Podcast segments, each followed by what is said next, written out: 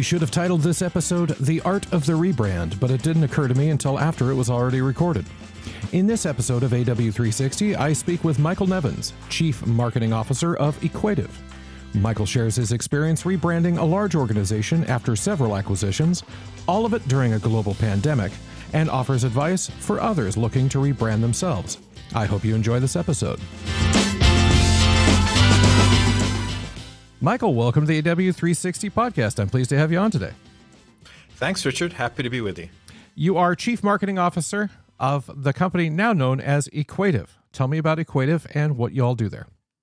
I'm happy to do that. Equative is a 20-year-old company, actually. We were founded originally within a premium publisher in France as a ad server, an alternative to what was then known as DoubleClick, now part of Google.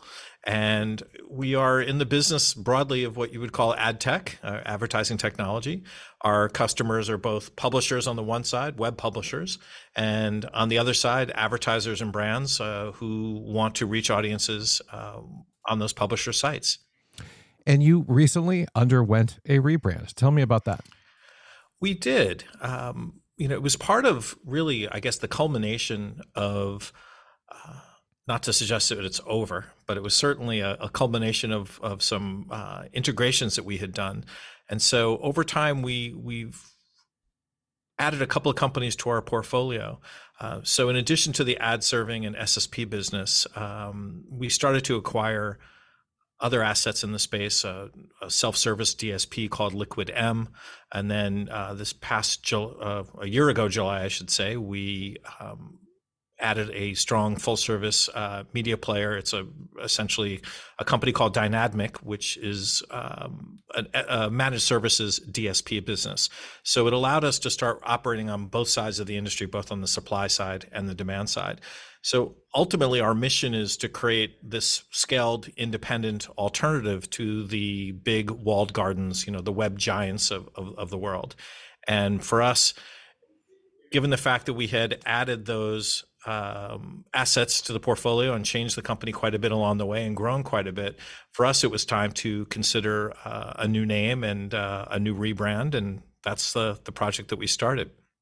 So in some ways, the brands were working really well, sort of independently, but because they were largely operating under their original names, while all performing well, we had this insight that integrations often hinge on a successful cultural integration. So rather than this sort of typical operational and financial efficiencies that one might expect through mergers and acquisitions, one of the really critical things to do is to get the cultural part right.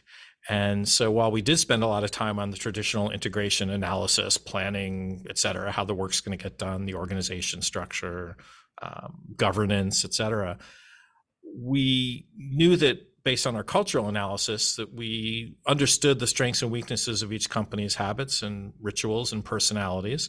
And all those things roll up into what we call culture. But we had a very strong conviction, and supported by some good research, that uniting our teams and cultures under a single brand was critical to getting the integration right.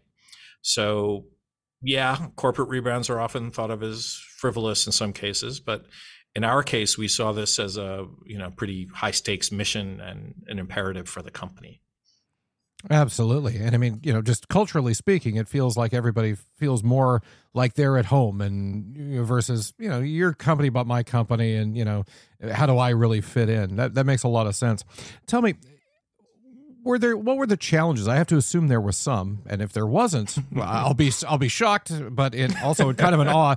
It seems like an interesting time more than anything to, number one, do these acquisitions, and number two, perform this rebrand with everything else going on in the space and in the world.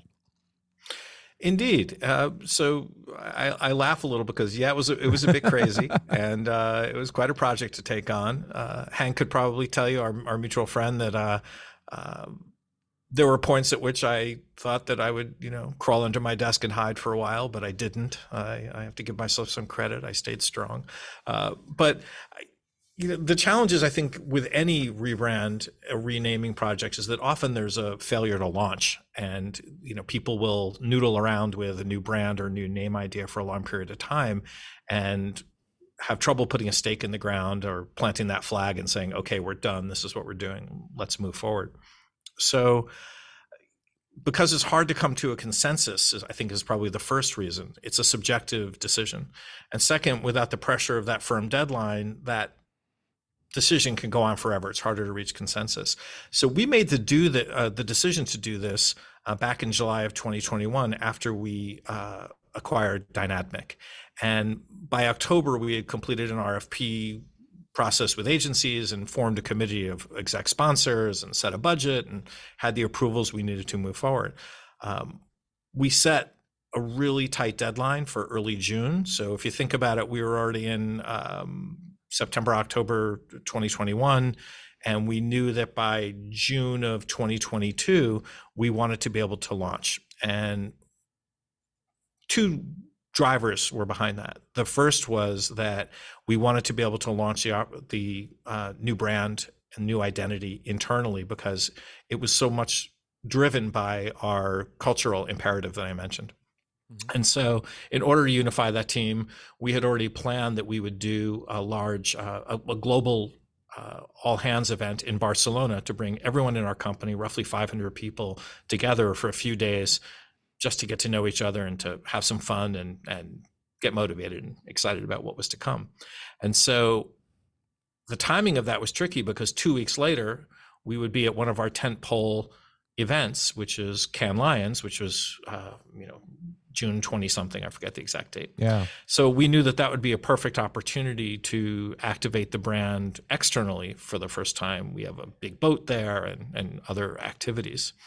So it was a challenge, and I can get deeper into how we organized the process and what we did, but I'll take a breath and see if that's clear so far and if there are questions. Yeah, very much so. I think one of the challenges that I always wonder how it's addressed, how it's overcome, if it's overcome, is I think a little bit more on the personnel culture side, where when you perform acquisitions like this, and then particularly with an eye towards doing a rebrand, how does that work in terms of your clients? I mean, is it just kind of everybody comes into a pool? You're obviously gaining some as you go along, because you have people who were specializing in the CTV space, whereas somebody at Liquid M, maybe that wasn't their their specialty at all. How does all of that kind of work moving into this, and how much consideration is given to that? So it's a really good question. So looking at the client side, there wasn't a ton of overlap because historically the company Smart Ad Server, which is where I started roughly 6 years ago, we were mostly talking to publishers for several years, 20 to be give more of a number on it. Sure. And while we had started to make inroads on the buy side of the business, that was not really where we had excelled over the years. And Liquid M as a self-service DSP had a certain number of clients, particularly in Europe and particularly in the mobile category. And Dynadmic was particularly strong on the buy side, or on the demand side, as we might call it, for CTV. They were talking to agencies every day. And that was what made this union so well-aligned. There wasn't a ton of overlap. There was actually a ton of synergy in the companies coming together. So it was not a difficult thing for us to communicate or sell on the client side. Internally was a different story. What was the rationale behind the, I mean, I understand everything needs a deadline, otherwise you just keep going, but that seems like a really tight deadline. I mean, is it a love of suffering, or what was kind of the catalyst there? I don't know. Maybe I should invite my therapist into the call. We can get into that part of it. It's a fair question. I think that those events seemed very, very high value for us. We didn't want to go to an internal event and flash three logos on the wall and talk about three different teams. as much as we were collaborating really nicely, there still was an internal perception that we were three different groups. And that was something that we wanted to fix sooner than later. It's really important to get everybody, you know, rowing in the same direction and feel like we're all in the same boat together. Mm-hmm. And so that internal event that was fixed at that point seemed like a good opportunity. And much credit to my CEO, he also believes in setting deadlines, even sometimes what seem like audacious deadlines, in order to make sure that we are ambitious and get things done. Better to set an audacious deadline and miss it by, get 75% of it, miss 25, than to, never take on the project. The other thing was that the Cannes Lions opportunity for us was too big to pass up. It had been a couple of years since anybody had been at Cannes in person, and we really wanted to take advantage of that opportunity. So you don't want to wait too long. You have these two tentpole events coming up that are critical, that are going to be a big investment for the company. And we decided that all these things should converge around those events. And indeed, the way we did it, it was a world of hurt. Certainly failure was not an option. We put ourselves in behind the eight ball by very much telling the company back in December of 21 that we would be doing this and launching it by June of 22. And so that was quite a commitment, and we jumped in very quickly to make it happen. And we had very challenging deadlines to hit. In fact, I'm lucky that we had a fantastic team working on it. I didn't do everything, that's for sure. I had a strong executive committee collaborating along with me, and we did many, many things in parallel. For example, we produced two versions of everything that we created for the internal launch, as well as the Cannes Lions external launch. And we knew that we would have to clear names through legal and otherwise. So while we were doing those in sort of rolling groups of names, potential name candidates, we also, when we came down to a couple we thought we could land on, started to put some of those into production for art and visual identity and those types of things. For our boat at Cannes, we had this tremendous sail that has the now Equative logo on it. But I will tell you, we also printed one of those sails with the Smart Ad Server logo on it, just in case we had to go to Cannes with that particular brand. So we had to do a lot of extra work in order to make sure that we would hit those events, but I think it was well worth it. We had a great unifying effect and a lot of excitement. All the employees who went to Barcelona for our event were very excited to be there, to learn about the new name and the new brand. We did a very strong reveal there. It was pretty exciting. Everybody got behind it. We did a press announcement at the same time. So people turned around and came out of the launch meeting and saw, wow, we have a new website up with a new brand. We have a PR out in the major trades around the world. We did it in such a way that we built the maximum impact. And then 2 weeks later, we were at Cannes with a very strong visible activation on a boat that, was well positioned, with a sail you could see from all around Cannes. It was pretty exciting. And the response has been really positive. And so why Equative? That's a really good question. So in the process, we did a very inclusive process. Not all companies do this, but we felt it was critical to spend a lot of time with our teams internally and some,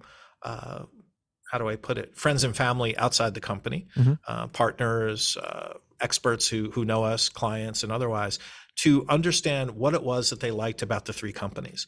And by that point, we had a strong understanding of those synergies and cultural things that we shared, and why there was a strong marriage in the first place. But we spent a lot of time talking about that internally, collated that information with the help of our agency. And in the end, we had pulled certain things out of how we operate, certain things, certain pillars of our ethical approach to the market and how we like to operate as a company vis-a-vis our customers, both on the publisher side and the buy side, agencies and advertisers, but also a strong recognition that we have a certain amount of responsibility, strong responsibility in my belief, to the consumer. And I even hesitate to call them consumer. Let me just say people, because people are the most important stakeholders in this whole thing. They're the audience of the publisher, the precious audience. They're also the prospects or customers of advertisers. And so where most in our industry have traditionally been addressing the needs of the publisher and the advertiser, we thought it was very important to acknowledge the critical role of the human, the consumer, the person, in this equation, especially in a privacy-centric climate. And so we started to think about words that had meaning around things like equality and equity and things like that. And a lot of wordplay, a lot of time, a lot of trying, you know, out of different ideas, we landed on Equative really with this idea that we would use that thought about fulfilling the original promise of ad tech, which was about efficiency and about targeting and about sort of delivering a better sort of advertising paradigm to the market that largely had failed and largely served to enrich some of the middle players, tech players, and not so much those important constituents, particularly the publisher and the advertiser in this case. And often that work was happening at the expense of the human in the middle. And so we thought it was important to talk about harmonizing market interests and really trying to find the right balance for all the players in the mix so that we end up with a more sustainable, more fair, and how do I put it? Sustainable is probably the best way to put it, long-term sustainable paradigm for the industry. And so, you know, we do see the market inevitably rationalizing to a place where it's less lopsided and where the key stakeholders that I mentioned are driving fair value from the investments that they make. And that's why Equative sort of jumped out at us as a really strong candidate to be our name. And lo and behold, it was available from the trademark perspective, and it looked beautiful when we, you know, wrapped some design around it. And we fell in love, and here we are. Amazing. And what was the alternate name that you were using as a code word to identify leakers and things like that? I always want to know what that one was. We didn't have one. I was, damn, I should have made something up clever on the spot, but I don't have one ready to go. No, because the three companies were operating, it wasn't like we were, you know, Newco, you know, yeah, stealth Newco, sure, you know, getting ready to emerge. You know, we did sometimes refer to the Newco name or the new identity when it would come, but we didn't have one of those, that, you know, secret project names internally that sticks and is hard to get rid of later. But I, at the risk of embarrassing ourselves, or I don't want to say at the risk of embarrassing ourselves, so I'm not going to share some of the names we rejected along the way. There were a few that we really liked that were shot down in the legal process because it's really hard to own a name these days that is a real word. Yeah. Easy to come up with, you know, I don't know, Schmegegi Corp or something that nobody's thought of. Maybe that's out there. I'm going to hear now from your audience, there will be somebody who works for Schmegegi Corp who's going to send me a cease and desist. Yeah. But there is a general sort of sense that it's difficult to find unique names that actually are representative of the company.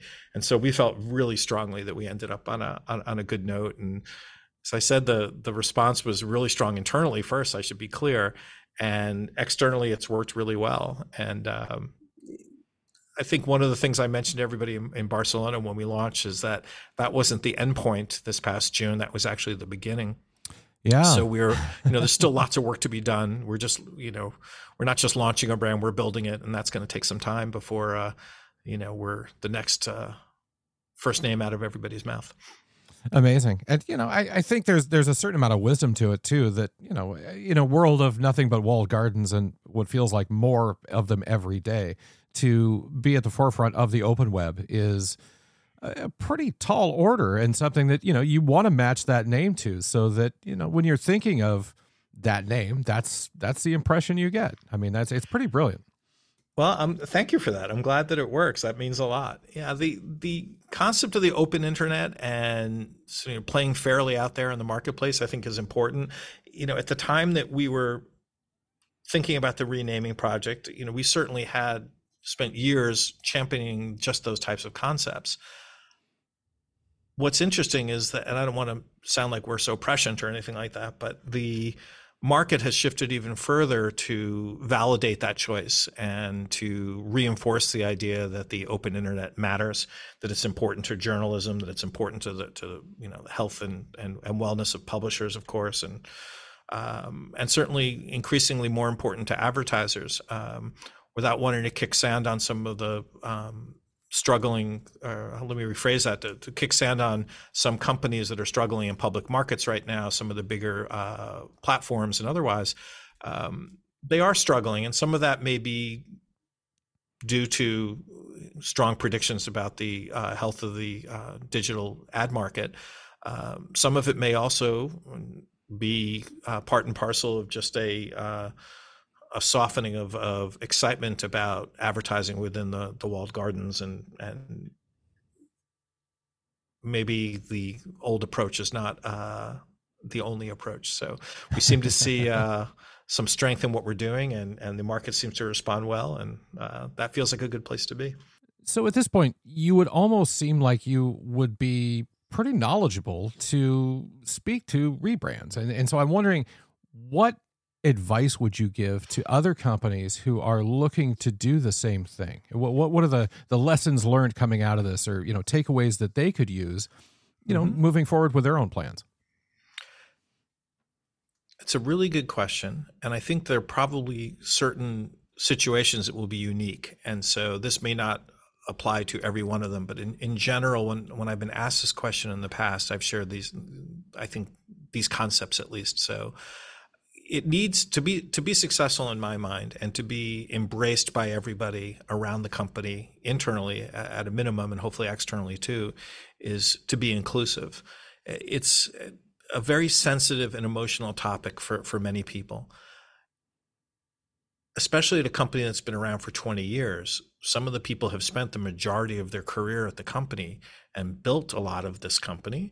And as a result, you really want to bring them along. It's important to do that. So demonstrating inclusion, especially at the beginning, is critical.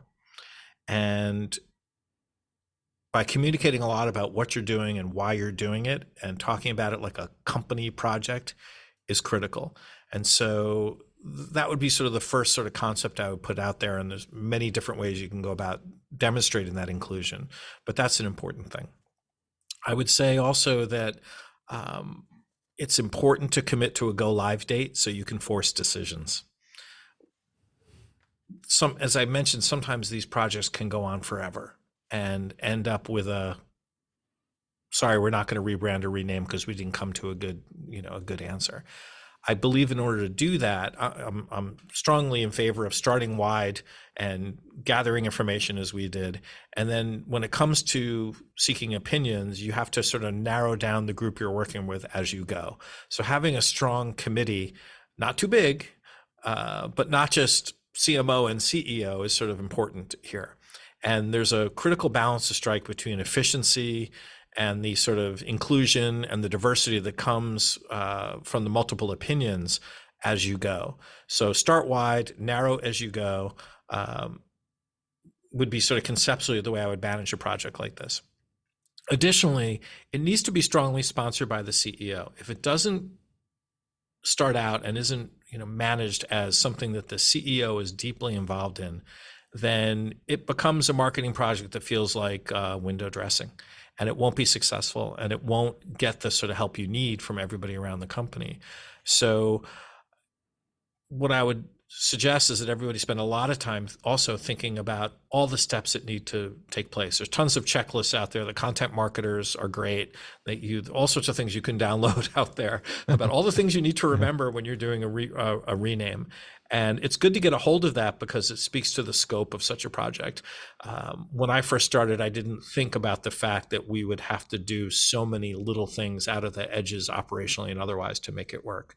And so that, of course, takes time. There's hidden costs and that kind of thing. So I'd recommend, getting smart on all the possibilities of things that might have to change. Legal entities, regulatory things in different countries. There's a ton of things to consider.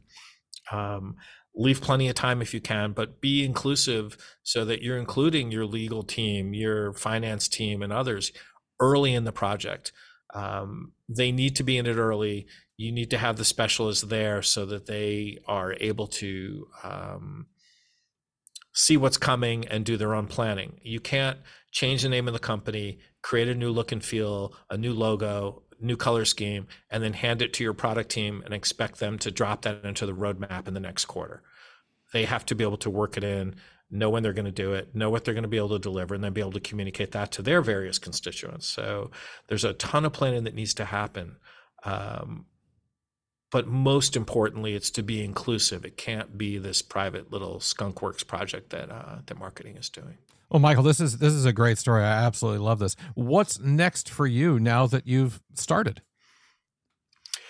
Well, we have many, many things going on, lots of assets. It's funny, I look back on the last 6 months or so, it's not even 6 months yet, and we've accomplished a tremendous amount. So if my team is listening to this, shout out to all of you in the marketing team, but not just the marketing team, the product team, the legal team. We've had a tremendous number of people engaged in this project behind the scenes. When you do a rebrand, you don't even immediately think about the fact that, oh yeah, your HR systems need to change their names and your software providers need to change things on your account, and you have to redesign interfaces or update, you know, all sorts of things. Many, many things behind the scenes internally at the company, and many things that are customer facing. And we've had a tremendous effort from a huge group of people to make this happen. So anybody considering doing a renaming of a company or of a rebrand should be mindful of that in their planning. That's my advice to most people. This is not just a CMO project. This is a company-wide project. So those things are ongoing. We still have things to do. We're at the beginning of the journey. But for us, it's we've activated now with the Equative brand at Cannes, at the global events, Dimexico in Cologne, Germany, back in September, at IBC in Amsterdam. We've been doing projects in LATAM, across Europe. And so we continue to activate with the new brand, and that's the most exciting part. I love seeing the brand out there and seeing a big booth built with our new brand. So there's a lot of that type of activity going on. And we're now in the 2023 planning mode, like everybody else in our business. And we have a lot of exciting things to come. I can't share too much about what those activations will be, but I'm excited to see the sort of ongoing work to put the brand out there, explain our story, and to, really, I don't know, how do I put it? See the positive feedback that's coming from the market. Already we have a nice, warm, fuzzy feeling from all of this. Amazing. Well, Michael, I appreciate you taking the time to speak to me about today. This is a great story and just fascinating stuff all the way around. Congratulations on the rebrand. And I look forward to more from you and Equative in the future. Thank you very much. Happy to be with you. And I'm glad you enjoyed the story. If nothing else, I enjoy telling stories. Everybody knows that.